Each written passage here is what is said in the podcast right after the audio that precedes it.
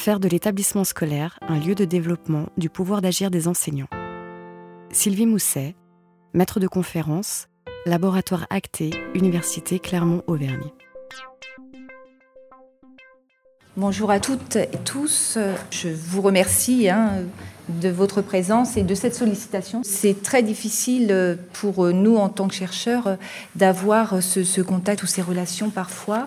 Donc ce sont des opportunités qu'on apprécie beaucoup. Je vais commencer tout d'abord par une présentation très succincte. Je suis en effet enseignante-chercheuse et les problématiques de recherche qui m'intéressent tout particulièrement, c'est le développement professionnel, développement du pouvoir d'agir des enseignants et des formateurs d'enseignants également.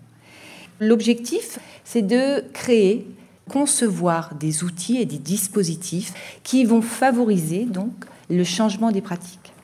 Alors, je suis intervenue dans deux établissements scolaires, dans des collèges, mais j'interviens également dans des lycées, dans d'autres académies. Actuellement, je gère donc un projet qui intéresse donc six établissements scolaires.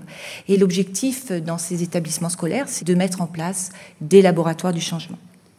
Les objets d'étude portent plus particulièrement sur euh, la santé des enseignants. Alors la santé, c'est pas l'absence de maladie. La santé, on se réfère à Canguilhem, et cette santé, c'est plutôt l'efficacité du travail et le travail bien fait. Ensuite, je m'intéresse également à la problématique du décrochage professionnel, d'où l'intérêt de mettre en place des structures d'appui dans les établissements scolaires, parce qu'il y a des enseignants, et vous le savez mieux que moi certainement, il y a des enseignants qui décrochent, et il suffit de peu parfois pour les raccrocher au métier.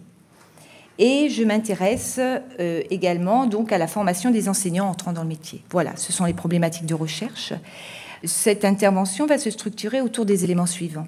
Premièrement, je ferai un constat. Et ces constats qui sont issus d'interventions, mais également de travaux de recherche. Des constats sur la recherche, sur la collaboration recherche-établissement scolaire, donc pratique professionnelle.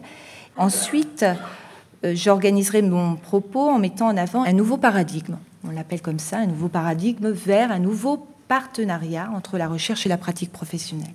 Et je terminerai par une illustration. L'illustration qui va s'appuyer sur mon expérience vécue au collège Elsa Triolet.